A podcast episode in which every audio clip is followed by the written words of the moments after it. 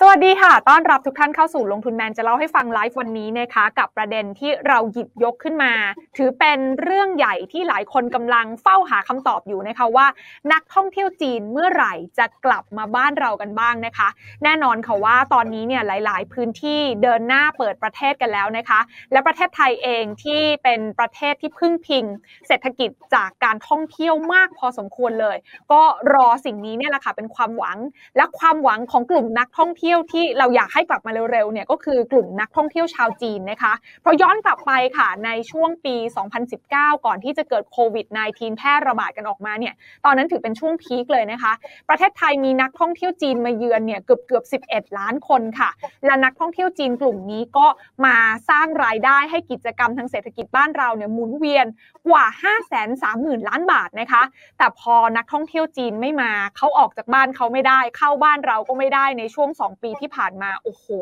กระทบกับภาคการท่องเที่ยว แล้วก็ภาคการบริการเยอะมากเลยทีเดียว แต่วันนี้ค่ะประเทศไทยก็ประกาศอย่างเป็นทางการแล้วว่าพร้อมอ้าแขนต้อนรับนักท่องเที่ยวเข้ามาแล้วนะคะ แล้วก็แน่นอนทุกคนอยากให้กลุ่มนักท่องเที่ยวชาวจีนกลับมา แต่ทีนี้มันต้องย้อนกลับไปดูต้นทางเขาด้วยนะคะว่า เขาจะปล่อยให้นักท่องเที่ยวชาวจีนเนี่ยออกมาเที่ยวข้างนอกได้เมื่อไหร่กันแน่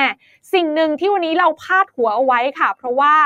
เราเห็นประกาศแล้วก็แผนการดำเนินงานของจีนหลาย ๆ ด้านเนี่ยที่ดูเหมือนจะส่งสัญญาณให้เราเห็นนะคะว่า นักท่องเที่ยวจีนอาจจะยังไม่สามารถกลับมาประเทศไทยได้ในเร็ว ๆ นี้ทำไมถึงเป็นแบบนั้น วันนี้ลงทุนแมนชวนดรอาร์มตั้งนิรันดรผู้อำนวยการศูนย์จีนศึกษาจากจุฬาลงกรณ์มหาวิทยาลัย มาร่วมวิเคราะห์เรื่องนี้กันอาจารย์อาร์มอยู่กับทีน่าแล้วอาจารย์สวัสดีค่ะ ครับ สวัสดีครับคุณทีน่าสวัสดีท่านผู้ฟังทุกท่านครับ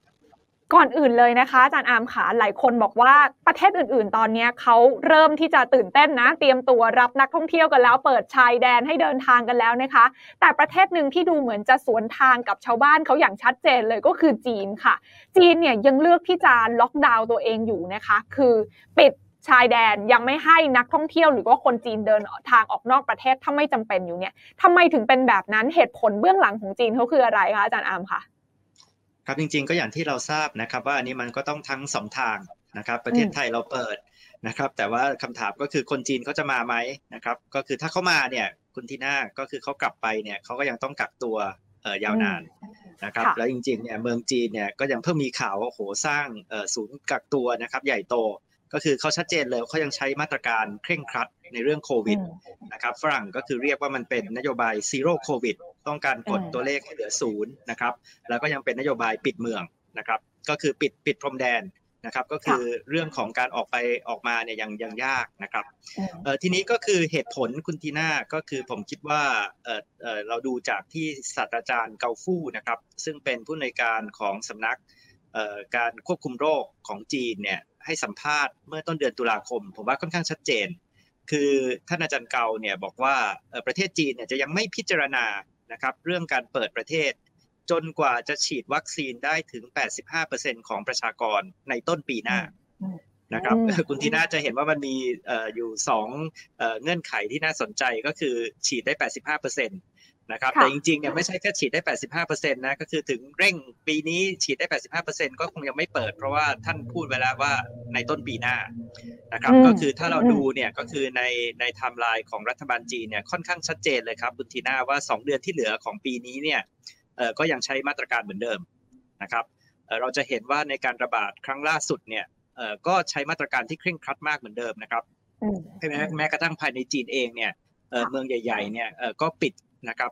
ไม่ให้คนที่อยู่มาจากพื้นที่ระบาดเนี่ยเข้านะครับลักษณะเนี่ยเป็นนโยบายที่เคร่งครัด แล้วก็ยังเป็นนโยบายซีโร่โควิดเพราะฉะนั้นเนี่ยสองเดือนของสิ้นปีนี้ผมคิดว่าเราคงไม่เห็นนักท่องเที่ยวจีนจะมานะครับแล้วก็ประโยคของท่านต่อไปก็คือต้นปีหน้าเนี่ยถึงจะเริ่มพิจารณาผ่อนคลายมาตรการนะครับ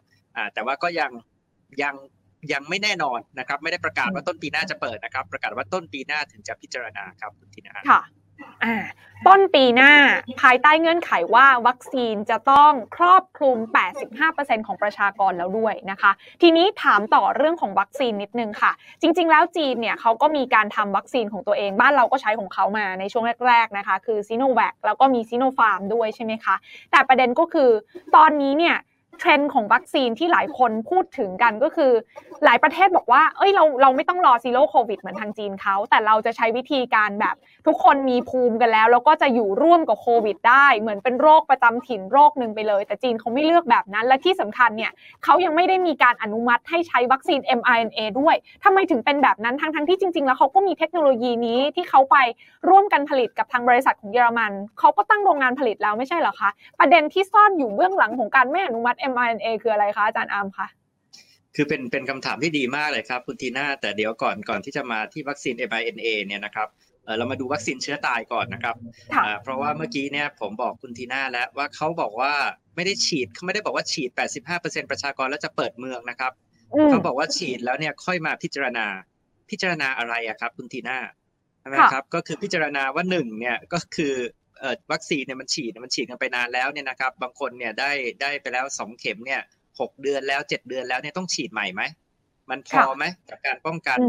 ไวรัสในปัจจุบันนะครับพิจารณาอันที่สองก็คือไวรัสมันกลายพันธุ์ไหมนะครับ แล้วก็ไวรัสที่มันกลายพันธุ์เนี่ยเดลต้าแล้วใช่ไหมครับเดลต้าพลัสเนี่ยมัน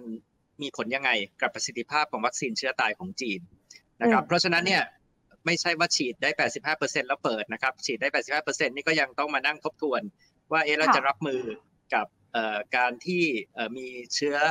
เข้ามาเนี่ยได้ดีแค่ไหนนะครับ ทีนี้ก็เลยมาที่คำถามคุณทีน่าไงว่าเอ๊ะแล้วถ้าเกิดว่าคุณกังวลว่าวัคซีนเชื้อตายเนี่ยมันไม่มีประสิทธิภาพสูงนะครับ เท่ากับวัคซีน mRNA แล้วทำไมจีนถึงไม่ฉีดวัคซีน mRNA เพราะว่าคุณทีน่าเนี่ยได้พูดแล้วไม่ใช่ว่าเขาไม่มีของนะครับ เขามีของนะฮะเพราะว่าจริง ๆ แล้วเนี่ยบริษัทฟู่ซิงเนี่ยของจีนเนี่ยได้ตัวสิทธิ์นะครับมาจากบริษัท BioNTech ของเยอรมัน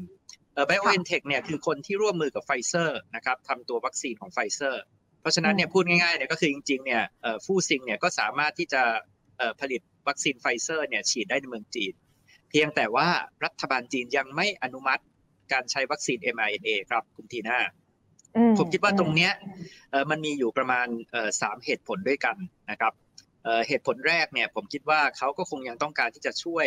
ตัววัคซีนเชื้อตายนะครับเพราะว่าบริษัทซิโนฟาร์มเนี่ยเป็นรัฐวิสาหกิจนะครับบริษัทซิโนแวคเองเนี่ยก็ได้รับการสนับสนุนอย่างมากนะครับจากรัฐบาลในการลงทุนโรงงานในการลงทุนการค้นคว้าวิจัย เพราะฉะนั้นเนี่ยผมว่าอันดับแรกเนี่ยเขาก็คงจะต้องการว่าให้ตัววัคซีนเชื้อตายของเขาเนี่ยนะครับได้ฉีด จนในถึงจุดที่คุ้มทุน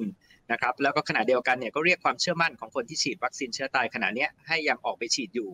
นะครับ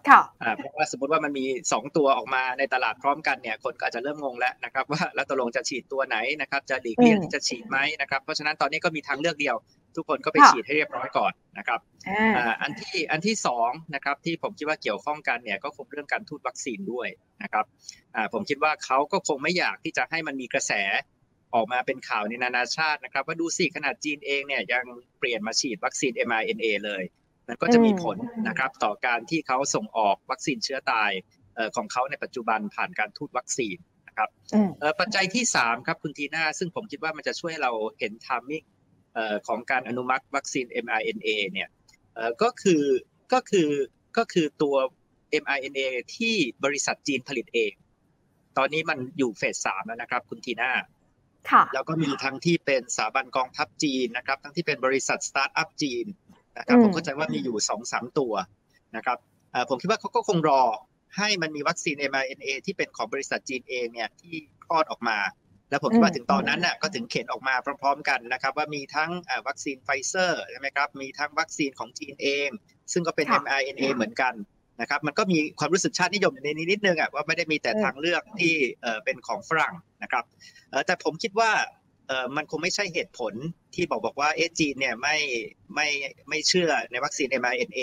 ใช่ไหมหรือจีนกังวลเรื่องผลข้างเคียงนะครับ เพราะว่าจริง ๆ อย่างศาสตราจารย์เกาฟู่เนี่ยเอ่อที่เป็นผู้ในการศูนย์เอ่อ ของการควบคุมโรคของจีน แล้วก็เป็นนักวิทยาศาสตร์ที่มีชื่อเสียงระดับโลกนะครับก็ออกมาพูดเองว่ามีความจำเป็นที่จีนเนี่ยต้องพยายามที่จะคิดค้นวัคซีนที่มีประสิทธิภาพสูง แล้วก็ใช้เทคโนโลยีใหม่นะครับเพราะฉะนั้นเนี่ยผมก็เลยคิดว่าไอ้การที่เขายังไม่อนุมัติ mRNA เนี่ยไม่ใช่เป็นประเด็นว่าเขาไม่เชื่อถือ หรือเขากลัวว่ามันมีผลร้ายในระยะยาวหรืออะไรนะครับ แต่น่าจะเป็นปัจจัย 3 ปัจจัยที่ได้กล่าวมาครับ โอเค ซึ่งแน่นอนค่ะว่าเมื่อวัคซีน mRNA ยังไม่ได้ถูก roll out ในประเทศจีนอย่างเป็นทางการเนี่ย มันก็มีผลต่อเรื่องของการที่เขาจะปล่อยคนออกมาข้างนอกด้วยหรือเปล่า เพราะว่าจริง ๆ แล้วมันก็ชัดเจนอยู่ว่าวัคซีนเชื้อตายบางทีภูมิมันก็อย่างที่เราเห็นข้อมูลกันใช่ไหมคะอาจารย์อาร์มภูมิมันก็อาจจะยังไม่ได้สามารถ cover นะคะในในในเรื่องของการเดินทางได้อย่างสบายใจมากนักเพราะฉะนั้นจีนเขาก็เลยอาจจะเลือกแบบงั้นล็อกดาวน์ไปก่อนละกันเขาคิดว่าเขาเอาอยู่ในเรื่องื่องนี้แล้วเดี๋ยวรอ roll out mRNA ตาม 3 อย่างที่อาจารย์อาร์มได้วิเคราะห์มาแล้วว่าเดี๋ยวเขามีของและ แล้วก็บริษัทเดิมซีโนแวคซีโนฟาร์มคุ้มทุนละค่อยเอาออกมาแล้วเดี๋ยวหลังจากนั้นค่อยว่ากันว่า ถ้าฉีดแล้ว roll out ได้อย่างมีประสิทธิภาพก็น่าจะบ่งบอกถึงสัญญาณของการใกล้ปล่อยคนจีนออกเดินทางมานอกพรมแดน เราคิดแบบนี้ได้ไหมคะกับเรื่องนี้ คือจริงๆเนี่ยต้องเรียนว่าถ้าในความเข้าใจ ภายในประเทศจีนนะครับ ก็คือว่าวัคซีนเชื้อตายเนี่ยมีประสิทธิภาพนะครับในการป้องกันการป่วยหนักรุนแรงได้ดีนะครับ มีประสิทธิภาพในการป้องกันการเสียชีวิตได้ดี เพียงแต่ว่าประสิทธิภาพเรื่องการติดเชื้อเนี่ยอาจจะไม่สูงใช่ไหมครับ ทีนี้เนี่ยมันก็เลยเป็นประเด็นอย่างนี้นะครับ คุณทีน่าว่าเอ๊ะแล้วถ้าเกิดว่าคนที่เขาฉีดวัคซีนเนี่ยเขาเดินทางใช่ไหมเขาเองอาจจะไม่ป่วยหนักเขาเองอาจจะไม่ตาย แต่ว่าเขาก็เป็นพาหะที่จะนำเชื้อใช่ไหมครับไปติดคนที่ยังไม่ฉีด แล้วก็เกิดการระบาดได้ เพราะฉะนั้นเนี่ยมันก็เลยต้องมีหลายปัจจัยพร้อมกันนะครับ ก็คือทั้งฉีดเยอะใช่ไหมครอบคลุมมากกว่า 85%ของประชากร แล้วก็ขณะเดียวกันเนี่ยตัววัคซีนเนี่ยถ้าเป็นไปได้ก็คือต้องมั่นใจนะครับว่าประสิทธิภาพเนี่ยก็สูงในระดับหนึ่งนะครับ อืมอืมโอเค เห็นภาพมากขึ้นค่ะอาจารย์อาร์มแต่ต้องบอกว่ามันต้องรอไปอีกนานขนาดไหน เพราะจริง ๆ แล้วเนี่ย การที่จีนจะเลือกใช้นโยบาย Zero COVID แบบนี้ค่ะ แน่นอนว่ามันมันมีต้นทุนทางเศรษฐกิจ จริง ๆ อาจารย์อาร์มได้เขียนไว้ในบทความชิ้นล่าสุดที่ลงใน blog The Original ด้วยนะคะ อาจารย์อาร์มบอกว่ามันเป็นปริศนาเหมือนกันเนาะคือหลายประเทศตอนนี้พยายามดิ้นรนมากเลยว่าเออเราอยากจะแบบปลดปล่อยเต็มที่เพราะว่าเราแบกรับต้นทุนทางเศรษฐกิจที่เศรษฐกิจมันชะลอตัวไม่ไหวแล้ว แต่จีนเขาบอกว่า เอ้ยเขารับได้เขาขอล็อกพรมแดนของเขาไว้ก่อนดีกว่า แล้วเดี๋ยวรอเรื่องของวัคซีนพร้อม รอเรื่องของประชากร 85%มีภูมิแล้วเนี่ยค่อยว่ากันอีกทีทำไมจีนเขาถึงยอมได้แบบนั้น แล้วถ้าสมมติว่าเขายอมได้เนี่ยผลกระทบที่จะเกิดขึ้นในเชิงเศรษฐกิจของจีนมันจะเป็นยังไงบ้างคะอาจารย์อามคะโอ้เป็นคำถามที่เยี่ยมมากครับคุณทีน่าเพราะว่าหลายคนสงสัยมาก เพราะว่าเอาตรงๆนะ คุณทีน่าตอนนี้เหลือประเทศเดียวแล้วล่ะ ก็คือจีนที่ยังบอกว่าจะซีโร่โควิดจะต้องกดตัวเลขเป็นศูนย์นะครับ ทุกคนเนี่ยเขา move on ใช่ไหมครับเขาบอกว่าเอ้ยอยู่กับโควิดนะครับเป็น new normal นะครับคำถามเนี่ยเพราะอะไรนะครับ ผมคิดว่ามันก็ต้องเข้าใจ 3 ความพิเศษของจีนนะครับความพิเศษแรกคุณทีน่าก็คือจีนเนี่ยเป็นตลาดขนาดใหญ่นะครับเขาสามารถที่จะพึ่งพาตลาดภายในของเขาเนี่ยได้พอสมควรเลยนะครับ นักท่องเที่ยวเขานะครับ ก็ชิมช็อปใช้กันในประเทศตัวเองนะครับแล้วก็บอกว่ามันก็เกิดการหมุนเวียนเศรษฐกิจระดับหนึ่งนะครับต้องยอมรับคุณทีน่าครับว่ามันอาจจะไม่ใช่เศรษฐกิจดีนะครับ แต่ว่ามันก็ไม่ได้ย่ำแย่นะครับ จนถึงบอกว่าโอ้โหทนกันไม่ไหวนะครับ มันก็อยู่กันได้นะครับ อันนี้ก็เป็นเป็นด้วยขนาดของของตลาดของจีนนะครับความพิเศษข้อที่ 2 คุณทีน่าก็คือจีนเองเนี่ยในรัฐบาลสีจิ้นผิงปัจจุบันเนี่ย ก็มีแนวโน้มที่จะพยายามที่จะต้องการที่จะผลักดันให้โมเดลเศรษฐกิจตัวเองเนี่ยพึ่งพาภายในประเทศมากขึ้นนะครับคุณทีน่าจะจำได้ว่าในรายการนี้เราก็เคยคุยกันทั้งในเรื่องยุทธศาสตร์2หมุนเวียนนะครับการที่กลับมาย้ำเน้นการหมุนเวียนเศรษฐกิจภายใน การที่กลับมาย้ำเน้นนะครับการต้องยืนให้ได้บนลำแข้งของตัวเอง เพราะว่าเขาก็มองว่ามันมีความเสี่ยงนะครับ เรื่องการเมืองระหว่างประเทศเนี่ยเยอะมากนะครับ ไม่ว่าจะเป็นสงครามการค้า สงครามเทคโนโลยีนะครับ ความขัดแย้งกับสหรัฐที่ก็รุนแรงขึ้นนะครับกับตะวันตกโดยทั่วไปนะครับ รวมทั้งปัญหาอีกหลายอย่างในภูมิภาค ไม่ว่าจะเป็นไต้หวันทะเลจีนใต้นะครับคุณทีน่าเพราะฉะนั้นเนี่ยความเสี่ยงเหล่านี้มันก็กดดันนะครับว่าเอจีนต่อไปเนี่ยเพื่อเรื่องความมั่นคงเนี่ยนะครับเขาก็จำเป็นที่จะต้องเปลี่ยนโมเดลเศรษฐกิจว่า เอ๊ะถ้าเกิดว่ามันเกิดปัญหาวิกฤตในภูมิภาคหรืออะไรเนี่ยนะครับที่เขาต้องปิดตัวเองลงเนี่ยเขาก็จะต้องอยู่ให้ได้ อันนี้ผมมักจะบอกบอกว่าโควิดตอนนี้มันเหมือนโหมดทดลองให้กับรัฐบาลจีนนะครับรัฐบาลจีนก็จะได้ทดลองดูว่าเออเราจะอยู่กันได้ยังไงนะครับจะต้องเสริมตรงจุดไหนนะครับอันนี้ก็เป็นความพิเศษที่ 2 ก็คือผมคิดว่ามันคล้ายๆโหมดทดลองการพึ่งตัวเองของรัฐบาลจีนนะครับความพิเศษข้อสุดท้ายครับคุณทีน่า ก็คือผมคิดว่าจีนเนี่ยเขาก็ได้คิดประเมินนะครับว่าว่าเนื่องจากว่าเขาเป็นประเทศที่ประชากรเยอะมากนะครับพันสี่ร้อยล้านคนเอ่อแล้วก็เป็นประเทศที่ถ้าในเมืองใหญ่ของจีนเนี่ยการอยู่กันเนี่ยมันหนาแน่นมากนะคุณทีน่าเพราะฉะนั้นเนี่ยเรานึกได้เลยนะครับว่าถ้าเกิดว่ามันเกิดการระบาดขึ้นมาเนี่ยอย่างอู่ฮั่นรอบที่แล้วเนี่ยนะครับโอ้โหมันมันเป็นเรียกว่าเป็นโศกนาฏกรรมอะคุณทีน่าครับเออมันจะคล้ายๆ กับสิ่งที่เกิดขึ้นในอินเดีย นะครับซึ่งถ้าเกิดว่าในทางการเมืองนะครับของรัฐบาลจีนเนี่ยจะเป็นสิ่งที่ไม่สามารถยอมรับได้นะครับ แล้วก็จะส่งผลกระทบอย่างใหญ่หลวงใช่ไหมครับ ต่อศรัทธาต่อของรัฐบาลนะครับ ต่อความมั่นใจของประชาชนต่อระบบการปกครองของจีนด้วยนะครับพูดอีกอย่างหนึ่งอะคุณทีน่าครับก็คือสำหรับคนจีนเนี่ยเศรษฐกิจไม่ดีเนี่ยยังยังพอไปกันไหวนะครับเพราะทุกคนก็เจ็บกันหมด นะครับ แต่โอ้โหถ้าให้เห็นว่าโอ้โหคนนะป่วยกันทั้งเมืองนะครับ ล้มตายกันนะครับโอ้เป็นตัวเลขแบบในอินเดียเนี่ยผมว่ารัฐบาลจีนเนี่ยจะอยู่ไม่ได้นะครับ ก็คือความศรัทธาความเชื่อมั่นรัฐบาลเนี่ยจะมีปัญหามากนะครับ เพราะฉะนั้นสำหรับรัฐบาลในปัจจุบันเนี่ยก็คงจะยังมองว่าความมั่นคงเนี่ยมาก่อนเศรษฐกิจ แล้วก็สาธารณสุขนะครับมาก่อนปากท้อง เพราะว่าเขาต้องให้มั่นใจนะครับว่าเขาสามารถที่จะคุมโควิดอยู่ให้ได้ถึงจะเปิดเมืองนะครับ อืมโอเค เพราะฉะนั้นนี่คือ 3 เหตุผลหลักๆ ที่ทำให้จีนเลือกที่จะใช้นโยบาย zero covid นะคะ ก็คือทำยังไงก็ได้อย่าให้เกิดการแพร่ระบาด เพราะอย่างที่เราเห็นล่าสุด พอแพร่ระบาดนิดเดียวปุ๊บเขาสั่งล็อกดาวน์เลยในหลายพื้นที่สั่ง track back สั่ง trace back โอ้โห วุ่นวายกันพอสมควรเลยนะคะ เท่าที่เห็นในจีนตอนนี้ ดังนั้นแล้วเรื่องนี้คือเหตุผลสำคัญที่ทำให้เราพอจะเห็นภาพว่าการที่เขาจะปล่อยคนจีนให้เดินทางออกมานอกจีนเนี่ยมันอาจจะต้องใช้เวลานานกว่าที่คิดนะคะ แต่ประเด็นก็คือมันจะเกิดขึ้นได้เมื่อไหร่คะเพราะว่าจริง ๆ ปีหน้า เท่าที่เคยคุยกับอาจารย์อาร์มมาเนี่ยเราจะจีนจะมี 2 งานใหญ่ใช่ไหมคะ อันแรกคือโอลิมปิกฤดูหนาว อันนี้เขาจะจัดช่วงไหนนะคะอาจารย์อาร์ เออมีนาคมครับ คุณทีน่ามีนาคม อันนี้แล้วเขาจะปล่อยให้นักนักกีฬาจากที่อื่นเดินทางเข้าจีนไหมคะเออจริง ๆ ตอนนี้ชัดเจนแล้วนะครับว่าก็คือหลายคนบอกว่าโอ้โหจะมาตรการเนี่ยเคร่งครัดกว่าโตเกียวโอลิมปิกอีก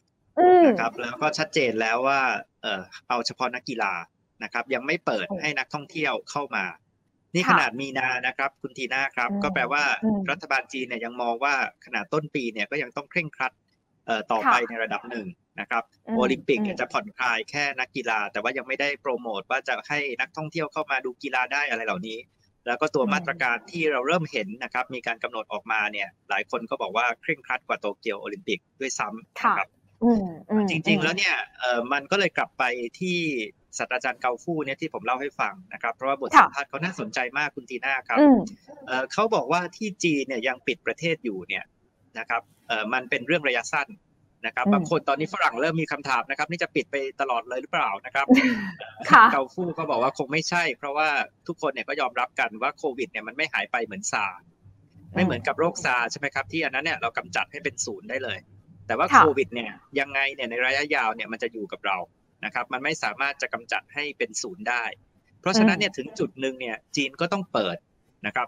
แต่ว่าคำถามก็คือเว้นใช่ไหมเมื่อไหร่ ใช่ไหมครับทีน่าซึ่งศาสตราจารย์เกาฟู่เนี่ยบอกว่าตอนเนี้ยการปิดเมืองเนี่ยมันก็คือการซื้อเวลาเพื่อสามรอนะครับผมว่าอันนี้จะทำให้เราเข้าใจวิธีคิดของรัฐบาลจีนตอนนี้ว่าเขารออะไรบ้างนะครับอ่าก็คือสามรอของศาสตราจารย์เกาเนี่ยก็คือข้อที่หนึ่งก็คือรอวัคซีนที่มีประสิทธิภาพสูงนะครับข้อที่สองเนี่ยก็คือรอยารักษาโรคนะครับค่ะอ่าแล้วก็ข้อที่สาม นะครับก็คือรอให้มั่นใจใช่ไหมครับว่าสามารถที่จะควบคุมการระบาดเนี่ยให้อยู่ในจุดที่ยอมรับได้นะครับ จึงจะค่อยพิจารณาที่จะเปิดแล้วก็ผ่อนคลายมาตรการต่างๆ ครับ เพราะฉะนั้นถ้าเราฟังดูจากไทม์ไลน์ของอีเวนต์สำคัญของจีน อย่างโอลิมปิกฤดูหนาวในเดือนมีนาคมที่อนุญาตแค่นักกีฬาเข้าไปเนี่ยนะคะ ก็คงตีความได้ไม่ยากว่าเขาก็คงยังไม่อยากให้คนจีนเดินทางออกมานอกประเทศ เพราะฉะนั้นแล้วไตรมาสแรกของปีหน้าก็น่าจะยังไม่เห็นนักท่องเที่ยวจีนมาอย่างบ้านเรา แต่ทีนี้ถ้าจะขยับออกไปสักหน่อย 3 รอนี้ที่อาจารย์อาร์มประเมินไว้เนี่ยมันจะไปเกิดขึ้นครบถ้วนได้เมื่อไหร่ จริง ๆ แล้วปีหน้าอย่างที่บอกว่ามีอีกอีเวนต์หนึ่งสำคัญก็คือการประชุมพรรคคอมมิวนิสต์ที่ใหญ่ที่สุดในรอบ 5 ปีด้วยใช่ไหมคะ อาจารย์อาร์มมองว่าเขาอยากจะสร้างผลงานก่อนการประชุมพรรคคอมมิวนิสต์ให้แบบจีนตอนนี้อยู่กับโควิดได้อย่างสบายใจแล้วไหมหรือเขาบอกว่าไม่เอาอะไม่อยากเสี่ยง เดี๋ยวรอประชุมให้เสร็จก่อน เดือนพฤศจิแล้วค่อยว่ากันไปเลยอย่างนั้น มันก็ต้องโขปลายปีหน้าเลยนะคะ อาจารย์อามมาประเมินเรื่องนี้ยังไงคะโอ้ผมว่าอันนี้ อันนี้เป็นสิ่งที่ทำให้พวกเราต้องทำความเข้าใจนะครับ ว่าจีนเนี่ยเขาไม่รีบร้อนคุณทีน่าค่ะใช่ไหมเพราะว่าอย่างที่เราอธิบายแล้วว่าเขาไม่ได้รู้สึกกดดันว่าเขาจำเป็นจะต้องเปิดนะครับอ่าเพราะฉะนั้นเนี่ยเขาก็จะต้องรอจนถึงจุดที่เขารู้สึกว่าเขามั่นใจนะครับ ว่าเปิดแล้วเนี่ยเออเขาจะไม่มีปัญหานะครับอ่าเพราะฉะนั้นเนี่ยเออผมคิดว่าเราเนี่ยไม่สามารถที่จะพูดได้ชัดเจนนะครับว่ามันเมื่อไหร่ นะครับอย่างที่คุณทีน่าบอกเขาสัญญาณเขาชัดเจนมีนาคมเนี่ยเขายังไม่ให้นักท่องเที่ยวไปดูโอลิมปิกฤดูหนาวเลยนะครับอ่าเพราะฉะนั้นเนี่ยแต่ว่ามันก็อยู่ที่อย่างที่ผมบอกนะว่าถ้ามันมีตัวที่พลิกเกมนะครับยกตัวอย่างนะครับว่าเออมันชัดเจนเลยมียารักษาโรคนะครับเรียบร้อยนะครับหรือว่าวัคซีนนี่ประสิทธิภาพสูง แล้วก็ไม่มีปัญหาแน่นอนกับเชื้อกลายพันธุ์นะครับอ่าแล้วก็สามารถฉีดได้ครอบคลุมประชากรจำนวนมาก นะครับ พวกนี้ก็จะเป็นเงื่อนไขที่ทำให้เขาสามารถที่จะผ่อนคลายได้นะครับแต่ผมประเมินอย่างนี้ครับคุณทีน่าข้อที่หนึ่งเนี่ยก็คือการผ่อนคลายเนี่ยจะค่อยเป็นค่อยไปครับแล้วก็จะไม่ใช่การที่อยู่ๆบอกว่าจะเปิดก็เปิดนะครับ เพราะว่าผมคิดว่าเขาคงจะต้องพยายามที่จะให้ความมั่นใจ อาจจะมีบางเมืองที่ทดลองนำร่องหรือสาธิตก่อนนะครับ แล้วก็ดูว่าเออเปิดแล้วเนี่ยมันมันสามารถที่จะอยู่กับโควิดได้ไหม นะครับค่ะข้อที่สองก็คือตัวไทม์ไลน์เนี่ยผมก็ยังมองนะครับคุณทีน่าว่าถ้ามันไม่มี game changer นะครับก็คือยังไม่มียารักษาโรคยังไม่ได้บอกชัดเจนว่ามีวัคซีน mRNA ฉีดครอบคลุมประชากรนะครับก็คิดว่าอย่างน้อยเนี่ยถึงต้นปีก็คือมีนาเนี่ยยังไม่เห็นวี่แววใช่ไหมครับว่าจะผ่อนคลายอะไร ก็อาจจะต้องไปถึงกลางปีนะครับอ่าก็ก็อันนี้ก็คือก็คือเรื่องของ timing นะครับ แต่อันที่สามครับก็คือภาพใหญ่คุณทีน่าเพราะว่าเป็นคำถามคุณทีน่าใช่ไหมว่าเขาจะเลือกอะไรสำหรับที่จะโชว์ผลงานเขาตอนประชุมพรรคคอมมิวนิสต์เขาจะเลือกเขาว่าโชว์ว่าเขาเปิดเมืองได้ใช่ไหมครับ รับต่างชาติ หรือเขาจะเลือกโชว์ว่าในจีนเป็น Zero COVID นะครับผมก็ยังคิดว่าเขาจะเลือกโชว์ว่าจีนเป็น Zero COVID ถ้าเกิดว่าเขาไม่มั่นใจหรือไม่ชัวร์ว่าเปิดแล้วเนี่ยเขาควบคุมได้แน่นอนนะครับคุณทีน่าก็คือสำหรับจีนเนี่ย ความความที่เราบอกว่าเป็นซีโร่โควิดเนี่ยเขาคือถือว่าเป็นผลงานที่รัฐบาลจีนเนี่ยขายกับประชาชนได้นะครับ แล้วก็ในทางเศรษฐกิจเนี่ยก็พอยอมรับได้ไม่ได้ดีนะครับ คุณทีน่าใช่ไหมครับเพราะว่ามันก็แน่นอนไม่ได้เหมือนกับว่าสามารถเปิดเมืองได้ แต่ว่าไม่ได้ย่ำแย่จนแบบโอ้โห บอกว่าทนกันไม่ได้นะครับค่ะเพราะฉะนั้นเนี่ยความรู้สึกผมเนี่ยก็คือถ้าเลือกใช่ไหมครับเขาก็คงเลือกโดยเฉพาะอย่างยิ่งในปีประชุมพรรคคอมมิวนิสต์เนี่ย ความมั่นคงจะมาเป็นอันดับหนึ่งครับคุณทีน่าแล้วก็สาธารณสุขเนี่ยก็จะยังสำคัญกว่าเศรษฐกิจอยู่สำหรับบริบทของประเทศจีนครับ ก็น่าจะพอเป็นข้อมูลที่ดีนะคะ ให้กับผู้ประกอบการไทยได้เตรียมตัวเตรียมใจไว้ในช่วงนี้ ถ้านักท่องเที่ยวจีนอาจจะยังออกมาไม่ได้ เผื่อใจไปเลยดีกว่าปีหน้าอย่างน้อยกลางปีเป็นต้นไปแล้วค่อยมาว่ากันอีกทีหนึ่งเนี่ยนะคะ ก็อาจจะต้องเปลี่ยน target ใหม่นะคะทำยังไงก็ได้ให้เราสามารถอยู่รอด ระหว่างรอนักท่องเที่ยวจีนกลับมาไปก่อน ระหว่างนี้ก็ต้องติดตามสถานการณ์ ของจีนอย่างใกล้ชิดด้วยเพราะอย่างที่อาจารย์อาร์มบอกว่า 3 รอที่เขาบอกเนี่ยก็คือเรื่องของการฉีดวัคซีนให้ครอบคลุม 85%ของประชากร การมียารักษาที่มีประสิทธิภาพ การมีวัคซีนที่มีประสิทธิภาพเพียงพอ มันอาจจะมี game changer เกิดขึ้นก็ได้แต่เรายังไม่เห็นว่ามันคืออะไร ดังนั้นตอนนี้สิ่งที่ทางการจีนเลือกก็คือ เอาเรื่องของสาธารณสุขและความมั่นคง มาก่อนเรื่องของเศรษฐกิจ ซึ่งจริงๆตอนนี้ถามว่าเศรษฐกิจเขาแย่ขนาดนั้นไหมก็ต้องบอกว่าความพิเศษที่อาจารย์อาร์มสรุปให้เราฟังมา คือตลาดจีนเขาใหญ่มากแล้วเขามี circulation ภายในที่หล่อเลี้ยงให้มีออกซิเจนหายใจในระบบเศรษฐกิจได้สบายๆเราก็เห็นว่าตอนนี้นักท่องเที่ยวจีนเขาก็ไม่จำเป็นต้องออกมาเที่ยวข้างนอกเขาก็เที่ยวกันข้างในก็คือคักกันดีนะคะ เพราะฉะนั้นประเด็นนี้เนี่ยนี่คือสถานการณ์ล่าสุดของจีนที่ชวนอาจารย์อามาอัปเดตให้ฟังกันนะคะ แต่อย่างไรก็ดีเรื่องของจีนหลังจากนี้ยังเป็นอะไรที่ต้องติดตามอย่างใกล้ชิด แล้วล่าสุดเนี่ยก็ขออนุญาตช่วยอาจารย์อามขายของอีกนิดนึงเพราะว่าเห็นหนังสือเล่มใหม่ออกมานะคะ จีนเมริกา 3D ใช่ไหมคะอาจารย์อามค่ะตอนนี้วางแผงแล้วนะคะ ใครอยากเข้าใจอยากอ่านเกมจีน แบบที่อาจารย์อาร์มมาวิเคราะห์ให้เราฟังแบบนี้ก็ไปหาอ่านกันได้ใช่ไหมคะอาจารย์อาร์มคะครับขอบคุณคุณทีน่ามากครับ ก็เป็นหนังสือเล่มใหม่นะครับจีนอเมริกา 3D ศึกเศรษฐกิจ 3 มิติ ระหว่างจีนกับสหรัฐนะครับ ก็เล่านะครับเรื่องสงครามเศรษฐกิจระหว่างสองมหาอำนาจ ตอนนี้ก็เริ่มวางแผงนะครับในงานสัปดาห์หนังสือแห่งชาติได้ที่เพจสำนักพิมพ์ Bookscape ครับ ค่ะอะก็ลองไปหาอ่านกันได้นะคะ หรือว่าถ้าใครอยากจะอ่านเป็นบทความที่อาจารย์อาร์มจะมาวิเคราะห์เรื่องจีนแบบ real-time แบบนี้ให้ฟังเป็นประจำก็ดาวน์โหลดแอปพลิเคชัน Blockdit นะคะ search ชื่ออาจารย์อาร์มนะคะ ดรอาร์มตั้งนิรันดรได้เลยในนั้น ก็อาจารย์อาร์มก็จะมาอัปเดตให้พวกเราได้ติดตามสถานการณ์ในจีนกันอยู่เป็นประจำเหมือนอย่างเช่นวันนี้ทีน่าชวนอาจารย์มาร่วมวิเคราะห์กันในประเด็นเรื่องของนักท่องเที่ยวจีน อาจจะยังไม่ได้กลับมาไทยเร็วๆนี้นั่นเอง วันนี้ขอบพระคุณอาจารย์อาร์มเป็นอย่างสูงเลยที่สละเวลามาร่วมพูดคุยกันเดี๋ยวรอบหน้า ชวนมาวิเคราะห์กันใหม่นะคะ ขอบคุณมากเลยค่ะ ครับขอบคุณครับคุณทีน่าสวัสดีท่านผู้ฟังทุกท่านครับ